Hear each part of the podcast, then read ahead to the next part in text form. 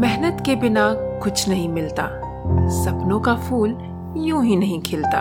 जब तक मेहनत के दिए नहीं जलते, तब तक मुश्किलों का अंधेरा नहीं मिटता।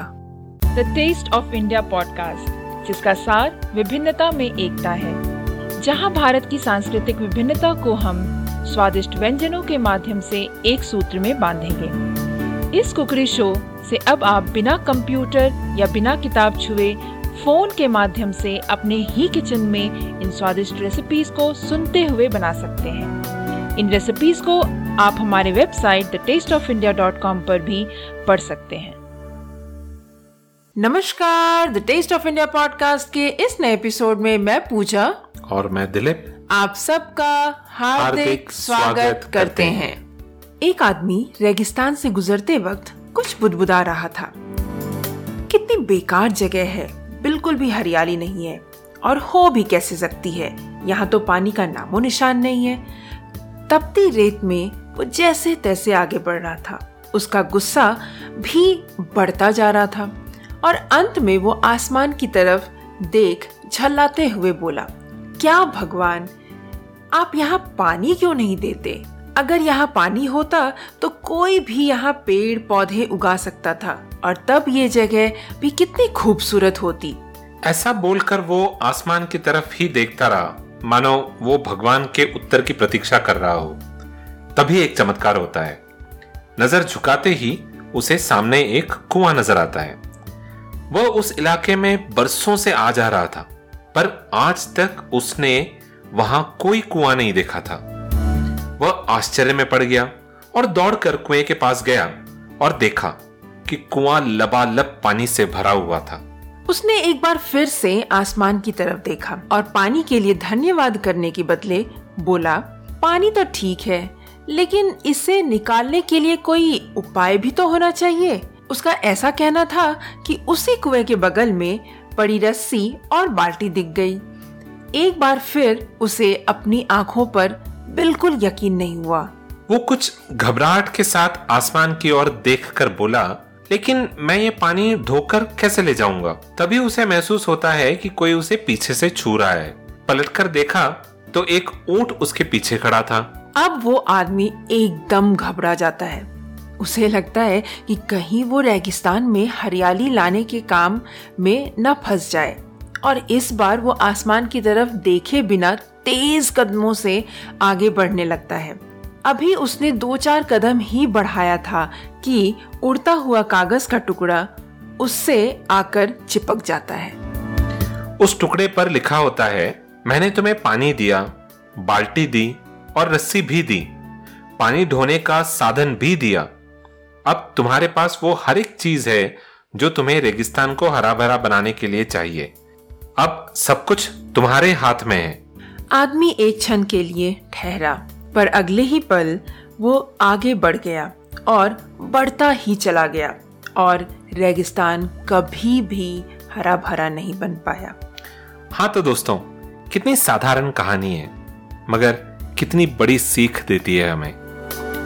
सब कुछ तुम्हारे ही हाथ में है, सब कुछ हमारे हाथों में है। हम चाहे तो रेगिस्तान को हरा भरा बना सकते हैं, मगर उसे हरा भरा बनाने के लिए सिर्फ़ चाह काम नहीं आएगी।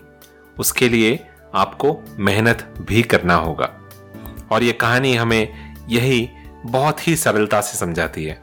है ना पूजा बिल्कुल सही दिलीप। तो दोस्तों कुछ भी चीज़ हासिल करने के लिए आपको हाथ पैर तो मारना ही पड़ेगा। हमें भगवान बहुत चीज़ें देते हैं बट उसको पूरा करने के लिए तो हमें ही मेहनत करनी पड़ेगी। That is right and a lot of times we come across people who keep complaining that they don't have this and they don't have that. But the fact of the matter is that even if they didn't have any of those things, they could have achieved what they wanted in life only if they had tried. These are all just excuses that we find for not doing something. So, like the moral of the story says, सब कुछ आपके हाथ में है आपको कोई साधन की जरूरत नहीं है आप अपने मेहनत से वो सब कुछ पा सकते हैं जो आप पाना चाहते हैं। तो let's ensure that we don't complain but we put in all of our efforts to ensure that we are achieving what we want to achieve in life right Dilip और जिस तरीके से सब कुछ आपके हाथ में है टाइप्स अगर देखा जाए तो आज मैं आपको रेसिपी बता रही हूँ। बनाना आपके हाथ में है तो आप भी बनाइए और अपने परिवारजनों को खिलाइए और हमें बताइए कि कैसा बना। दैट इज़ राइट सो उसी बात पे चलिए देखते हैं फिर आज का रेसिपी क्या है? जी हाँ देखते हैं। तो इस रेसिपी को बनाने के लिए हमें चाहिए मोआ 100 ग्राम आप सोच रहे होंगे कि ये मोआ क्या है? दोस्तों, ये मोआ जो है, धान का लावा जिसे कहते हैं। कुछ लोग इसे धान का लावा कहते हैं, कुछ लोग इसे खोई कहते हैं। बेसिकली ये लड्डू जो है, हम मोआ की लड्डू जो है, ये बंगाल में बहुत ज़्यादा फ़ेमस है। तो इस रेसिपी को हमें बनाने के लिए 100 ग्राम मोआ, यानी कि धान लावा चाहिए 350 ग्राम खोया, ये आप स्टोर बॉट या होममेड दोनों ही यूज़ कर सकते हैं। तीन से चार टेबलस्पून जो है हमें गुड़ चाहिए होगा। गुड़ जो है आप पाउडर जैगरी यूज़ कर सकते हैं, या फिर गीला गुड़ यूज़ कर सकते हैं। वन टीस्पून जो है हमें चाहिए होंगे यहाँ पर इलायची का पाउडर तीन से चार टेबलस्पून जो है रोस्टेड सेसमी सीड्स यानी कि तिल दो टेबलस्पून घी चाहिए होंगे और साथ ही साथ हमें चाहिए होंगे थोड़े से किशमिश गार्निश करने के लिए। So look at today's recipe which is moa laddu और lava laddu as we call it this is made out of popped rice so the ingredients for this recipe are 100 gram popped rice khoya 350 grams jaggery you can use powder jaggery about three to four tablespoon cardamom powder 1 teaspoon, roasted sesame seeds 3 to 4 tablespoon, ghee 2 tablespoon and raisins to garnish.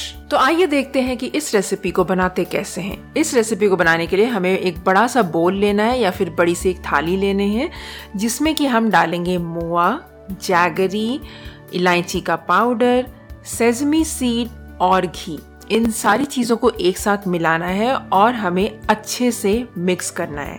उसके बाद थोड़ी सी घी अपनी हथेली पर लगाना है और थोड़ा सा मिक्सचर जो है जो हमने अभी अभी मिक्स किया है उसका एक पोर्शन लेंगे और उसे लड्डू का आकार देंगे। बस यही चीज़ आपको फॉलो करना है बाकी के मिक्सचर के साथ।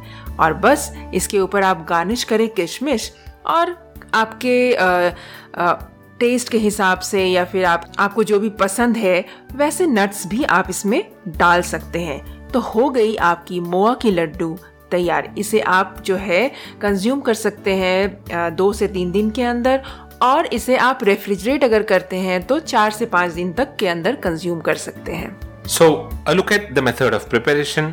So, it's very simple. You need to add the popped rice, jaggery, cardamom powder, sesame seeds, and ghee in a big bowl and mix everything really well.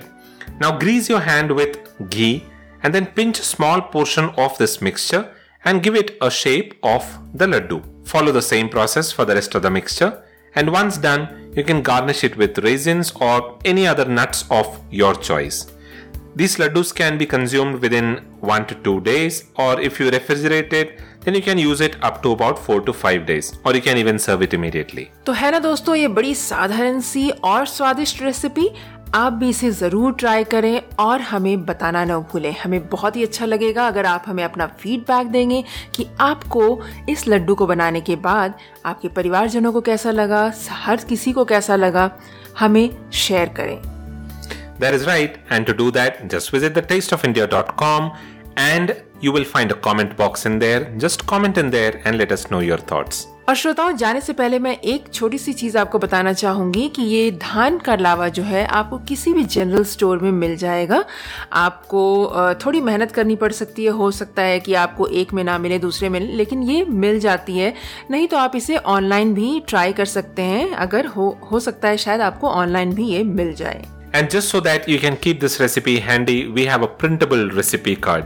तो thetasteofindia.com पर जाइए और वहाँ पर जो प्रिंटेबल रेसिपी कार्ड है उसको आप प्रिंट करके अपने पास स्टोर कर सकते हैं ताकि जब आपको ज़रूरत हो आप उसको रेफर कर सकते हैं that is all that we have for this episode you can listen to the taste of India podcast on pretty much all podcasting platforms including Apple podcast Google podcast Stitcher radio tune in radio Amazon Prime Music, Karma 2.0, Geo Savan, Spotify, and now we are available on Epic on OTT platform as well. Don't forget to let us know your thoughts by commenting on thetasteofindia.com. That is all that we have for this week. We'll be back again the next week with another interesting conversation and a very tasty recipe. Until then, keep listening to the Taste of India podcast. This is goodbye from Dilip. And goodbye from Pooja. You have a wonderful rest of the week.